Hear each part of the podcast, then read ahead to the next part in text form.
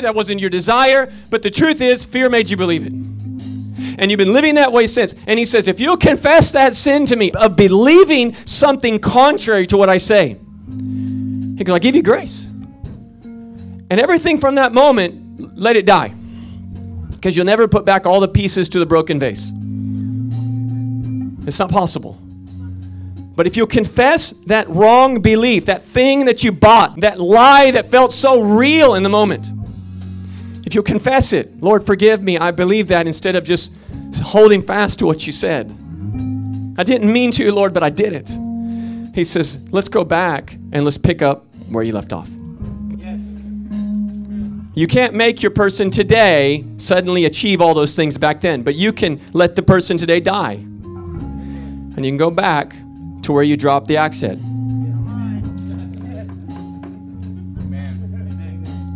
Second Kings chapter 6, you don't have to go there, but it's the story of the sons of the prophet. They ask Elisha, hey, we need to build a new school because there's not enough room for us. And so we're going to go down to the Jordan and we're going to cut some wood and come with us. He says, fine, I'll come with you. And they're chopping the wood, and then one man swings his axe head, and his axe head comes off and it falls right into the river. And the axe head goes down. And he cries out and he says, and I'll just give you the terms. He's like, I'm totally freaked out because I borrowed this and I'm in trouble now and I can't fix it and it's ruined and you don't understand. And, and we don't know the backstory, but he was scared of somebody doing something. And he was like, You don't understand. It's not mine. I don't. And the man of God, Elisha, comes up and he says, Where did you drop it? He's like, Right there. And then Elisha takes a stick and he throws a stick in, which means, like, this is nothing. Like, there? Okay, like, calm down. It's a lie. You're not going home without the axe head. Like, calm down. It's a lie. It's just fear. It's fear and pressure and anxiety. It's just, it's not real though. And so I'm going to take this stick. It's like, let me give you something to put your faith in, okay, that something's happening. Sometimes people need the wave of the hand, they need the punch in the gut, they need the oil on the hands, you know, whatever it is. And he's like, cool, okay, stick. And the axe head floats to the top. And what Elisha is saying, he's like, it's not hard for God to start over. It's not hard for him. It's really not hard for God to start over. It just isn't.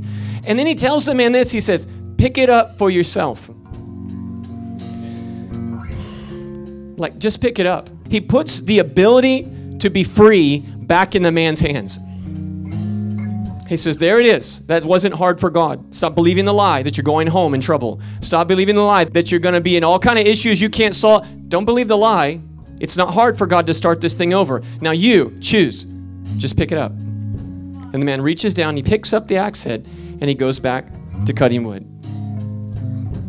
Nothing was lost. You say, well, that was like he just did it. And who knows? They might have argued for six hours. And Elisha's yelling, like, just, just pick it. It's not hard for God to start over. It's not. I want to tell you that today. If you'll go back to that moment that hit you so hard and it felt like everything suddenly was taken from you, right there, say, Holy Spirit, what was the lie I believed? And you'll realize you didn't mean to.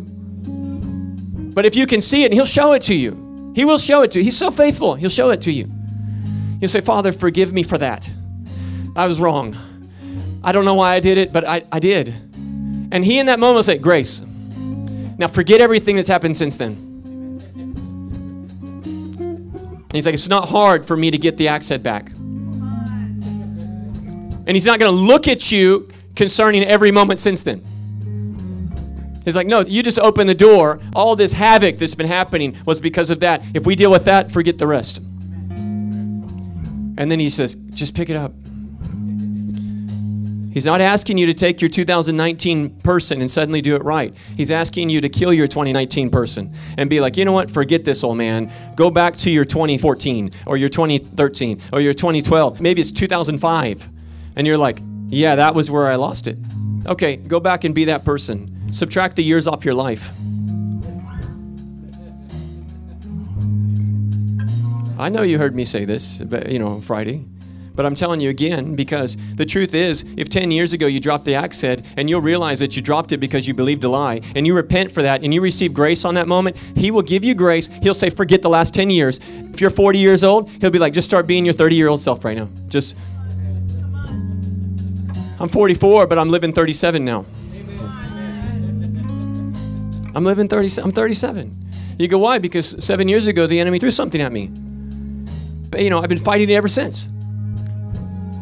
And, and you just fight through and you confess and you believe and you don't change. But then all of a sudden, he said, You know why this has been going on? And I looked at every single, you know, every spider web of the enemy. And I was like, Well, it's got to be this. He's like, No, it's just that one moment that came at you and you believed it. And the moment I confessed it, he's like, Grace. He goes, Now tell your church that if they went through that, they can get the exact same grace. And I want you to go back and be, if you're 35, you're 30 now. Come on, you're 50, you're 40 now. Whatever it is, pick it up. That's what grace looks like. You say, I can't. That's the devil telling you that because that's against the Word of God. The Word of God says you can do all things through Christ who strengthens you. The Word of God says nothing is impossible for him who believes. Come on. The Word of God says that nothing's impossible with God. The Word of God says every promise of God over your life is yes and amen. Stop believing a lie. You get that can't devil out of your life. And I'm going to tell you this you will turn the tables on that devil at the moment you go back and confess that sin, that moment of disobedience. Because all he's been holding over you is that moment. And the moment you shift, he'll still be around, but he no longer has power over you. And every action from that point forward is illegal. So you have a lot of leverage that you lost back then when the blanket hit you, when, the, you know, whatever it is. Before I go on, I just want to pray for you. Father, I pray right now, any person in the room that has a moment like that, reveal the lie that was believed. And as they confess it as sin, I thank you for grace being offered. And as we receive grace, Lord, we just go back and we live from that place. And we let the person we've become because of that lie, it dies right now. And we pick up where we were. He'll give you freedom right now. Many people got freedom Friday night from this exact thing. It was a big shift. It's available for everybody.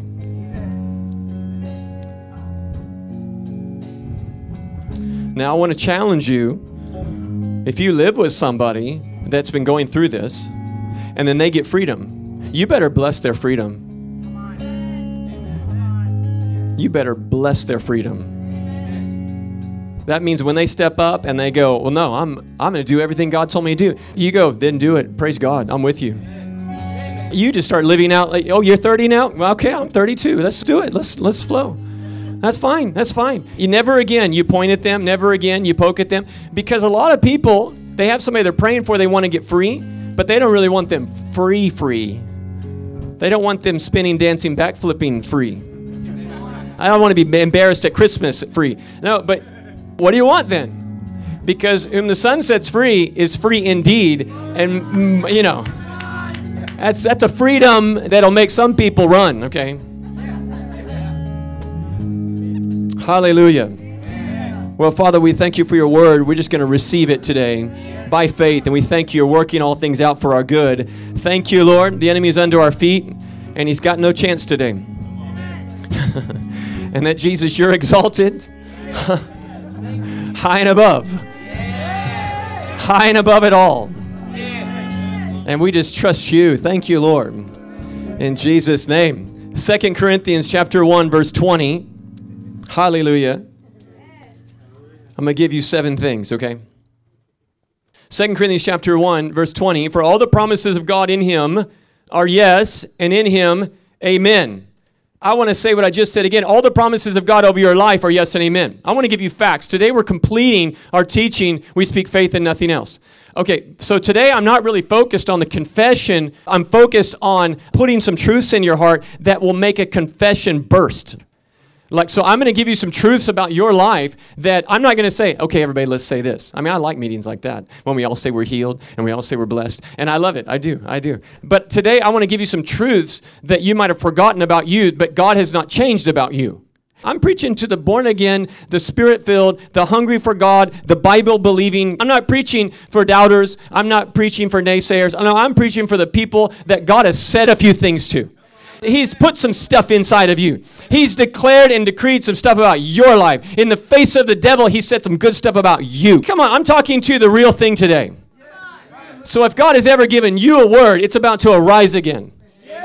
And so, number one, I'm telling you, all the promises of God over your life are still yes and amen.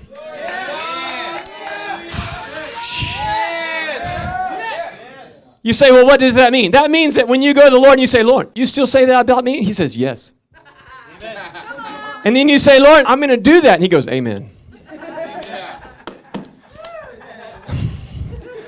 Lord, you gave me a vision a long time ago. Is that still true? Yes. Is it all right if I walk out that vision? Amen. Do it. Amen. Yes and amen. Anything he ever told you about you, he still says yes to it and he still says amen to it. You will not offend God by trusting his word. You will not bother God by doing his word. Whatever he told you, it actually moves his heart when you obey. I don't know where we get this garbage that because we fail, that somehow will hurt God by succeeding. Like, oh, I failed. I might bother God if I'm free. I might bother God if I start receiving grace and believing the word of God and walking by faith. That might dishonor him. What do you think? Do you th- really think that walking by the word of God will dishonor God? Yeah, but I messed up. How do you think he solves it in you? He says, get back on the horse. Like, keep going forward. Like, pick up where you left off. Grab the axe head and start swinging. Elisha never rebuked that man for cutting another tree down. He was like, yeah, get to work, man. All his promises are yes and amen. Go to 1 Timothy chapter 1. Praise the Lord. Yeah, he didn't change his mind about you. See, yeah, we're starting over. You know, we're going back and we're starting over. Amen. You say that's not possible. Don't you talk about my life. Who do you think you are to tell me that I can't believe God? Because in my life, that's how it is. We're starting over. You say, well, Pastor, you're so holy and righteous and you've never done anything wrong. Really? Really? really? Uh, okay. I tell you what, on Judgment Day, see if you can get a seat next to me. You know.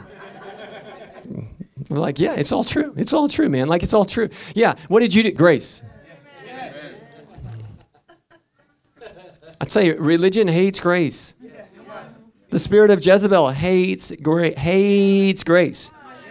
They hate it when you get grace. They hate it when you get free. They hate it when you start dancing. Or they might not mind it in the meeting, but when you get in the car and you're still hollering, there's a problem, okay? when it's Wednesday afternoon and you're still speaking in tongues, they got issues, okay? but let me tell you who doesn't have an issue with that God. 1 Timothy 1, verse 18 This charge I commit to you, son Timothy according to the prophecies, those would be the promises, prophetic promises, previously made concerning you, that by them you wage the good warfare. The prophetic promises of God on your life are your greatest weapons of war. Yes. Amen. You go, well, what does that mean? It means when fear comes, you confess who God said you are.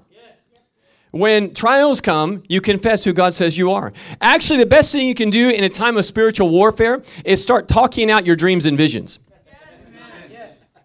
Like, like pull out the chart. Lord, you did say this. Thank you. The devil can be like in the process of killing you, you know, and you're like, you know what? This moment reminds me of the time God spoke to me. And he, yeah.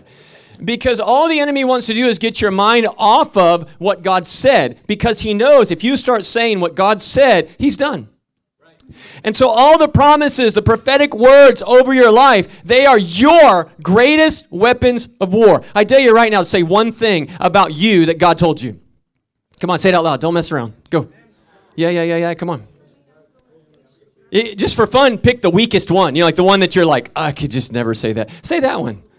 Say that one. Yeah, I'm a yeah, I, yeah. I'm going to the nations and preaching the gospel. You know, like things like that. Yeah, God's called me to be a pastor, be an evangelist, be whatever it is. Yeah, God's called me to be a millionaire. I mean, whatever He told you. You just say it. Those are your greatest weapons. You say, when should I use those? Use them for fun all day. Use them as weapons in the night. I'm just telling you. During the day, you know, dance about your vision. God told me that, you know. I told you Friday night, I said, if you didn't get a breakthrough in the meeting, I said, go home, stare yourself in the mirror and shout and dance and you can you don't even have to make you know I, I, tell this to a lot of people just shout and dance and say god you're worthy and, and just start talking to yourself and god said and who did it some people were waving at me yeah put the hand way up high yeah, look at this. They went home and they were like shouting and they didn't come out, you know, uh, upset. They were like, okay, that works. Okay. Yeah, so during the day, you just shout about what God said about you. Like bring it up in random conversations. My father, he passed away a few years ago. He liked to preach the gospel all the time anytime, anywhere, in the most unusual ways. He would use different ways to bring up the gospel. And his favorite thing would be to like go through a drive-through. This is not a joke. And he really liked Dairy Queen. I don't know what it was. Where are those? You know, but but he was, oh, we have one here in Hurst, don't we? He had driven from Fort Worth to go there if he knew there was one. And he would order ice creams, and then when they would bring it to him, he'd say, Hey, your name is Cynthia. And then he would say these weird things. He'd be like, I have a daughter. Her name is Susan. You know, and you're like, okay. He's like, guess what she does? And then the person's like, I don't know. Well, she's a she's a nurse, but I have a son. He's a preacher. Yeah, he's a gospel preacher. So am I actually. Have you ever heard the gospel?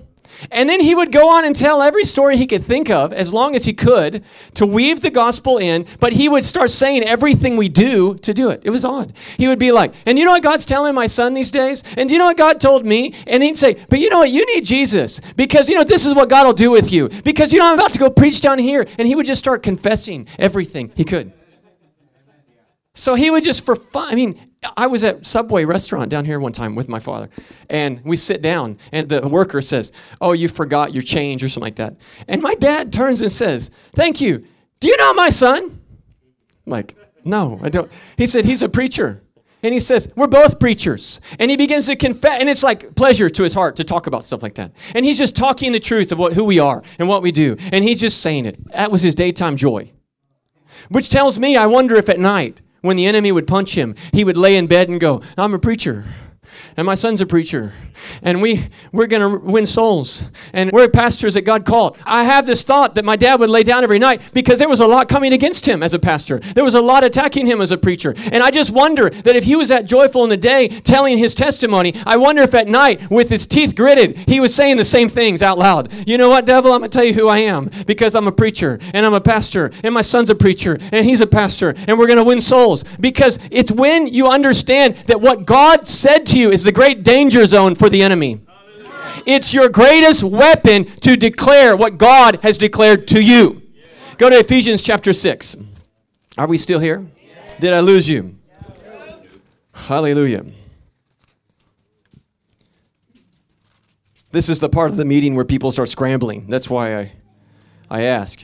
Not you, the person next to you. They just start twitching and scrambling and counting things in the room and things like that, you know counting the beads of sweat on the pastor's forehead. You know, it, it happens. People do it. People will do anything to not hear the word. Okay. Ephesians 6 16, it says, above all, everyone say, above all, taking the shield of faith with which you will be able to quench all the fiery darts of the wicked one. Uh, the shield of faith, the best way I can describe what that means, because these are symbols that have real meanings, okay? The shield of faith is your greatest protection. The shield of faith is declaring and protecting yourself with what God says. Faith can only come by the Word of God. So when he says shield of faith, he's saying, hold up what you believe about the Word of God. When the enemy attacks you, you hold up the shield of faith. You say, No, God said. And it actually says when you start doing that, it doesn't stop some attacks, it conquers all attacks. When God, now watch this. You say, Well, how do I do that? Faith has feet, but faith has a voice. I get my stuff by confessing that He gave it to me. Are you understanding this? When God says you're healed, I get healed by saying, I come in agreement with that. I don't have sickness. I don't have disease. He took it all away. I stand in healing. I am healed.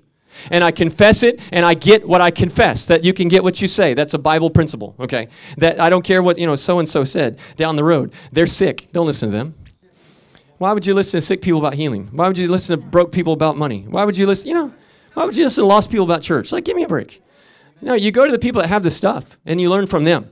Amen. So you hold up the shield of faith by saying, by confessing, by declaring what God says about you. When you do that, you won't defeat one devil, you'll defeat every devil and every attack from those devils because the thing that God has given you is a testimony. He's given you a confession, He's given you a promise, He's given you a word. That's not a small thing to God. When He places a word within you, He declares that word has to work. And He's asking you to work that word. Whatever God said to you, when the dark hours come, you speak what God said. You, above all, hold up the shield of faith. Are you still here? Yes. So I'm going to tell you this when God's promises over you become your language, when God's promises over you become your language, come on, victory is inevitable. When your language becomes who you are. Like when we were doing missions all the time, what do you think I talked about all the time? Missions. I was counting dollars about missions. I was printing t shirts about missions. I was uh, preaching sermons about missions. If it wasn't in the sermon, I brought up missions. When I was doing uh, the School of Gospel Preaching for over a year every Thursday night, I'm telling you, all I thought about was how do we win souls? How do we equip people? It became the mission of God in my life. It became the Word of God. So it becomes my language. So we come home, it comes up across the table while we're eating. Anything we could do. So anywhere we went, it would be in the language of, Hi, what's your name? Oh, my name is Cletus. I'm I'm a pastor and a missionary. And I run an organization called MK1615. We send missionaries all over the world. That's what we do. You know, we've gone to over 53 nations in the last few years, and we've won a lot of souls, and it's been really great, and we're doing it again. And then they look at you like you're crazy, and you're like, oh, I couldn't help myself. That's my language. When you give the gospel all the time, you like my father, you intertwine the gospel with every conversation. And they're looking at you like, how did you how did you get the gospel out of like, is there any more chicken? You're like, how did you work that in? It's my language. It's the way I interpret things. It's the way I understand things. It becomes my language. Well, when the promises of God over your life become your language, victory in every area is inevitable. I mean, you have to win in every area when that becomes your language. Go to Matthew chapter 16. I'm going to give you four more. Praise the Lord. Uh, Matthew chapter 16, verse 17. I'm going to read most of this to 23. Conversation between Jesus and his disciples. Peter gets uh, the prize. And then it says in verse 17, Jesus answered and said to him, Blessed are you, Simon Bar Jonah, for flesh and blood has not revealed this to you, but my Father who is in heaven. And I also say to you that you are Peter, and on this rock I will build my church, and the gates of Hades shall not prevail against it. And I will give you the keys of the kingdom of heaven. And whatever you bind on earth will be bound in heaven, and whatever you loose on earth will be loosed in heaven. Now, many times we try to really focus on that wasn't a word to Peter, but Peter's included absolutely in that word. Like we work so hard to be like Peter wasn't the first pope. Like who in the world believes that? Like give me a break, okay? That he was a Pope Peter. Like give me stop, stop. Like stop all that nonsense, okay? Like, it's ridiculous, okay? Uh, but he was the first apostolic leader of the early church. God gave him a prominent position, and in that position, he carried much anointing and power. Well, here, Jesus gives Peter a word that applies to all of us, but he gives it also directly to Peter and he says, The gates of hell will not prevail against you. Uh, you're blessed of the Father. You heard the Lord. And he says, You're gonna I give you the keys of the kingdom of heaven. Whatever you bind on earth will be bound in heaven. Whatever you loose on earth will be loosed in heaven. And then you go down to verse 21. From that time, Jesus began to show to his disciples that he must go to Jerusalem, suffer many things from the elders, the chief priests, the scribes, and be killed, and be raised the third day. Then Peter took him aside and began to rebuke him, saying, Far be it from you, Lord this shall not happen to you. But Jesus turned and said to Peter, Get behind me, Satan. You are an offense to me, for you are not mindful of the things of God, but the things of men. Okay, so this is a moment where Peter steps way out of line and he goes straight from blessing to rebuke. And many times you know who God says you are, you know the plan, and then something happens and you do something stupid and God rebukes you. And then we assume, because we're listening to the wrong voices, that then everything is ruined. But the truth is, Jesus rebuked Satan, but he never changed his promise to Peter. when you're rebuked by the Lord, generally, the Lord is trying to rebuke an agreement that you're developing. He's rebuking a devil that you're listening to. He's rebuking an influence that is influencing you. He's rebuking the atmosphere around you. He never once changes his word to you. And I want to say this correction does not equal catastrophe.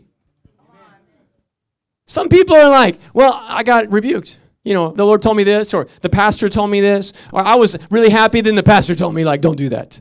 And like, forget everything, you know. And I'm like, what are you smoking? What are you drinking? Who are you listening to? Because actually, the Bible says if you don't like correction, you're stupid. And so it's not my fault you're stupid, okay? I corrected you because the Lord told me to correct you. You're the one choosing to be stupid. And sometimes God is rebuking the situation. Why would we receive a rebuke, anyways, except for God's trying to protect us from something? When your pastor comes to you and says, don't or do, I'm not trying to hurt you. I'm trying to protect you from something I can see that you obviously can't see because if you could see it, you wouldn't do what you're doing. And I come to you to be like, hey, I'm trying to help you out. It doesn't help me for you to get mad. You know, honestly, if I just avoided you, I'd do all right. But the fact that I care about you and I hear the Lord over things about your life and I go, hey, that's dangerous. And I put myself in a vulnerable situation to get yelled at by you or to get, you can walk out of the church because now you've had it. Every church you go to, they rebuke you. Really? Every church you go to, they rebuke you. Common denominator couldn't be you. I mean, I'm just saying. How about we work that mess out? And how about this is the first time you handle it because God is telling me that He's concerned about you and you're not listening. So He told me. I don't know why He does that to me, but I'm following it through. And so don't do it. Be corrected. Corrected. Correct. I'm correcting you. Okay. I don't know about you, but I want to be corrected. That means you're doing something incorrect and you help correct me. I've never incorrected you, you know. And God is not doing it either. But sometimes in those moments, we assume correction means catastrophe. That's a lie of the devil. Actually, it proves out why you need to be corrected. Because you're about to go off the hill. You're about to go off into nothing. You're about to follow the enemy. You're about to walk away. And someone stepped in and said, Hey, you need to be corrected. And then we get upset. It's not my fault. You're stupid. Yeah, I'm quoting the scriptures, bro. Like, you know, it's not my fault. Everyone say, Don't be stupid. Okay, correction does not equal catastrophe. If God has to deal with your stuff, He's doing it to help you. He doesn't change His word about you if you just receive it. It's great that we don't have any record of Peter being offended. Peter just shut up. He was like, he just went into the void of everyone else. He was like, and waited for an opportunity to work that out. Like he, he handled it. So Jesus rebuked Satan, and he'll do the same thing in your life. He'll rebuke the situation, but he does not change his promises and his words to you. Isaiah chapter 55. Isaiah 55 because this is where I'm talking to those that know they know something. They know that God has placed something in them. They know that God has a plan for them. They know that they weren't born by accident. That they know there was a reason. There's a season they're going to step into that God is going to place them where they're supposed to be. And they're going to do and they're going to say what they're supposed to do and say. I'm talking to the people that have heard the voice of God. I'm not talking to people that want to be a pastor because they think that that'll be good. And I don't want to talk to people that want to be missionaries because they think that's cool. No, I'm talking about people that heard God. If you have a vision from God, you had to get it from God. And if God has put something in you, that should be protected, that should be covered, that should be fought for, that should be held on to. You don't throw away the things God says to you. Situations, every devil, every satanic attack, every work of witchcraft tries to tell you to throw away the promises of God. Why do you think the devil wants you to get rid of what God said? Because what God said in you will change everything. You have to look back and go, hey, wait, did God tell me anything? Uh, you go, it's 10 years later. Forget it. Did God tell me anything? Do you remember being in the place of prayer and the voice of God spoke to you? Do you remember waking up from a dream and God spoke to you? You were going to work and you were thinking about nothing, but suddenly the voice of God came to you and God spoke to you. And you might say, Man, I'm so far from that. Let all that distance die today and go back to the precious blessing that God told you something. Amen. And so, Isaiah 55 11. Isaiah 55 11 says, So shall my word be that goes forth from my mouth. It shall not return to me void, but it shall accomplish what I please, and it shall prosper in the thing for which I sent it. I want to tell you something for the people that have a word. God's promises over your life will not return to him void. You should just like like a bulldog, like lay hold of that. Like, understand that what God told you will come to pass. I'm not swinging crazy doctrines. I'm telling you something that if you'll receive it, it'll be. If you'll take it, you'll have it. If you'll believe it and receive it, you'll see it. What God has said to you. Some of you have words about places and people and industry and ministry and come on even just little things you see spouse and you see children and you see grandchildren and you see house and you see a call of god and you see the blessing of god and you see you know you see all these things. Not because you want it's because he said it. And you say my life looks nothing like that. Let's kill this life and let's go back to the one where he said it. Let's go back to how fired up you were when he said it do you know, I've noticed the devil will try to rob you of things because I remember being here one time many, many, many years ago. Many years ago, I was in a meeting and we had closed the meeting with prayer. We were praying for people one on one. And there was this man right here, and he was probably like 27. And the Holy Spirit touched him. And I didn't expect it. Like, I mean, I had no expectation. He started dancing. Back then, he started dancing and he's so happy. And he's not like that. He's very reserved and he's very proper and he's a skeptic about everything. But suddenly he's dancing. And he said, I got to tell you something. He's crying. And he says, I just heard the Lord tell me I was called to be a pastor. And I'm like, if you knew what that meant, you wouldn't be dancing and shouting. But anyway, but. but all right. But when he said it, it was so real. I was like, whoa, I, that's, I can see it, I can taste it, I can feel it. That's the Lord. Then, because of a woman in his life, uh, in one moment, he threw away everything. Today, he's an atheist that actually lives to destroy this ministry. It's kind of odd. Like it's weird. It's like, how did you not mature after all these years? And he hate, hates, hates, hates Christianity, and hate, hates God, and hates people. That, I mean, it's wild. Hates, hates, has such hatred. And all I can go back and just think to myself is, God gave him a word. The devil is attacking that word, and he doesn't understand that the problem in his life is that the word didn't die the bitterness, the hatred, the anger, the running, the frustration. It's because when God tells you something, He's like, no, I demand it to work. And you will live a living hell. And you will live in total despair. And you will live in hopelessness. And you will live in breakdown. And you will go through depression. And you will go through suicidal thoughts. Because when God tells you something, He's not joking. And you wonder, how can people go so far from the Lord? They're running from what's inside of them. And they can run the entire globe and they'll never get away from what they know that word will be like a fire within them that burns holes in their stomach. It'll cause them to cry at night. It'll cause them to scream in the morning. It'll cause them to get no sleep or no rest. And all the time, they'll be pointing it at everyone around them. But the truth is, they've got something in their belly that won't die. You're at least on the right side of things. You're like, well, I want the word. Okay. Well, let me tell you something. That word inside of you will not return void. It will accomplish what God has called it to accomplish. Go to Ecclesiastes. Give you two more scriptures. Ecclesiastes 3:14. This is a solid word right here. I know that whatever God does, it shall be forever. Nothing can be added to it and nothing taken from it. I just want to say that again. I know whatever God does, he does forever. It shall be forever. Nothing can be added to it, nothing taken from it. A true word from God cannot be altered or changed. A, tr- a true word from God. Man, when He speaks and you hear it, you're in danger because it can't be altered. You can try to disobey it, but I'm telling you that word still has a mission. It still has an agenda. And your life is going to be miserable until you come in line with that agenda, until you start submitting to that mission. Now, the truth is about God is when you finally submit, it's a lot of pleasure. Because when God spoke it, you didn't hate it, you heard it. You were like, yeah, like, it's times, it's the problems, it's the breakdown, it's the sin, it's the mess up. It's the, that's what makes you have bitterness about it. But God is calling you back to, hey, let's start over. Let's go back because the word cannot be changed. Amen. You're not going to arm wrestle God out of what he said. Because to even come at him and say, that I don't think that's right, you're telling him that he was wrong when he told you something that you know you needed.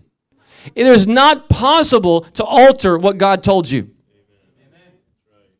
Hallelujah. Praise God. Jeremiah chapter 20. I'll end here. Jeremiah 20, verse 9. This is Jeremiah. He tried to do what we all tried to do sit on the word. And it says, Then I said, I will not make mention of him, nor speak any more in his name. But his word was in my heart like a burning fire, shut up in my bones. I was weary of holding it back, and I could not.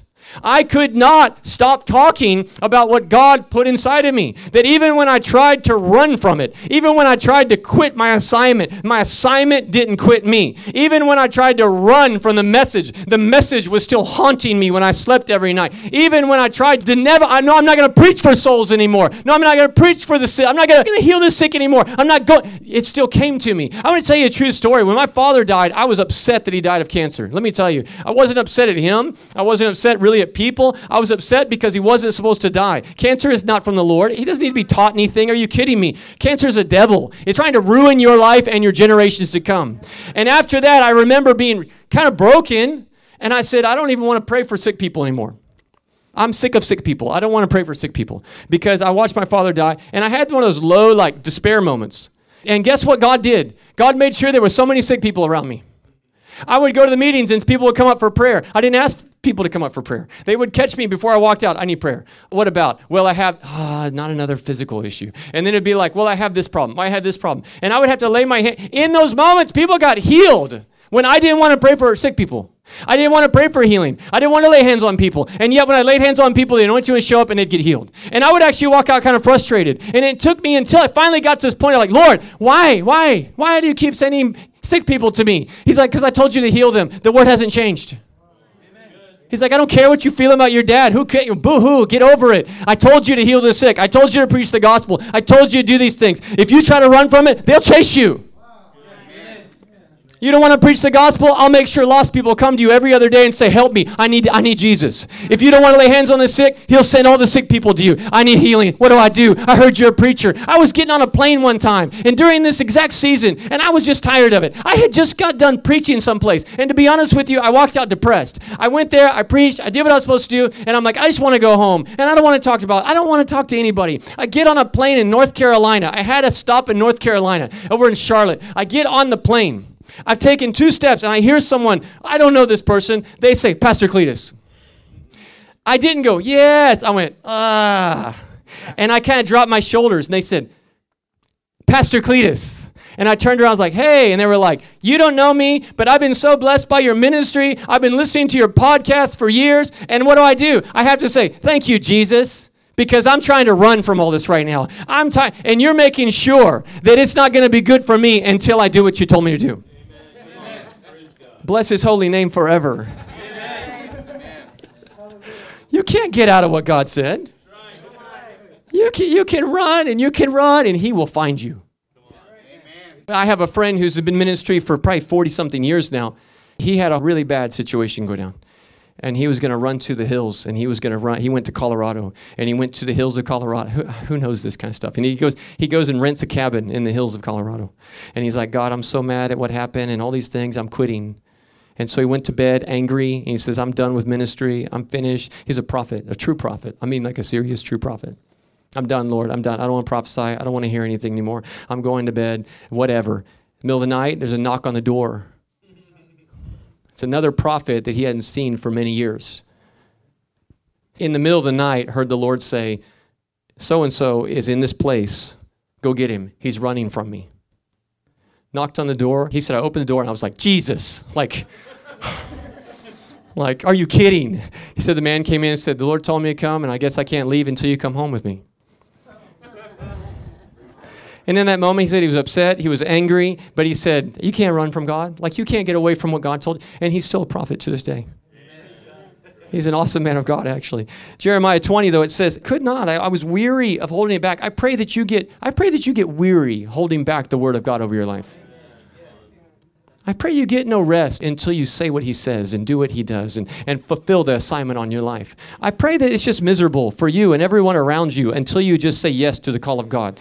I pray that it's just tough and it's difficult and it's just like nothing else will do. It's like no paycheck will ever make it just enough. It will always be problematic until you finally do what God told you to do. I pray that the car you're driving just doesn't last like it's supposed to last. I pray your bills get too much to handle until you fulfill fulfill the word of God over your life. I pray that your family gets sick of you and gets irritated at you, that they get tired of your voice until you fulfill what God has called you to fulfill. I pray life just sucks until you handle what God has given you. Amen.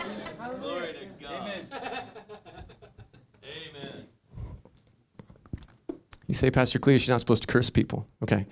You know what? It's not my fault you're stupid. I'm trying to correct you. There's, there's a place, I'll just end with this. If God has given you a word, it cannot be held back forever, it will arise. If He's told you something, you will not be able to conceal it. God will send people to pull it out of you. You might be in this room today and you're like, oh man, make this sermon stop. Yeah, I've been sent from the Lord. I've been sent to cause problems for everything that's hindering the word on your life. Because if God has given you a word, you don't have the ability or the lifespan to hold it down. You can try everything you want, it will arise. It will chase you down, it will haunt your dreams until you do what God has told you to do. For all the promises of God over your life are still yes, and they are still amen. It's not over. Say it's not over three times. Come on. It's not over. Hallelujah. Hallelujah. Well, it's restart season and it's start over season. Amen. And so you're living from before everything went sour. Okay. And I declare a sweet future over you as you step back and get the axe head, you start working again and you start doing again. You start doing everything He told you. I declare a sweet future over you. I just want to say that where there's been bitterness, I declare a sweet future over you. Where there's been fear, I just declare peace over you as you pick up the axe head, as you pick up the tools that God's given you, as you reaffirm and begin to confess again the words God's placed inside of you, I declare a sweet and peaceful future. It's not going to be hard like it was last time. Actually, you're going to arise in strength like you've never walked in before. I just want to declare that of you. Spiritual strength in your belly like never before. Hallelujah.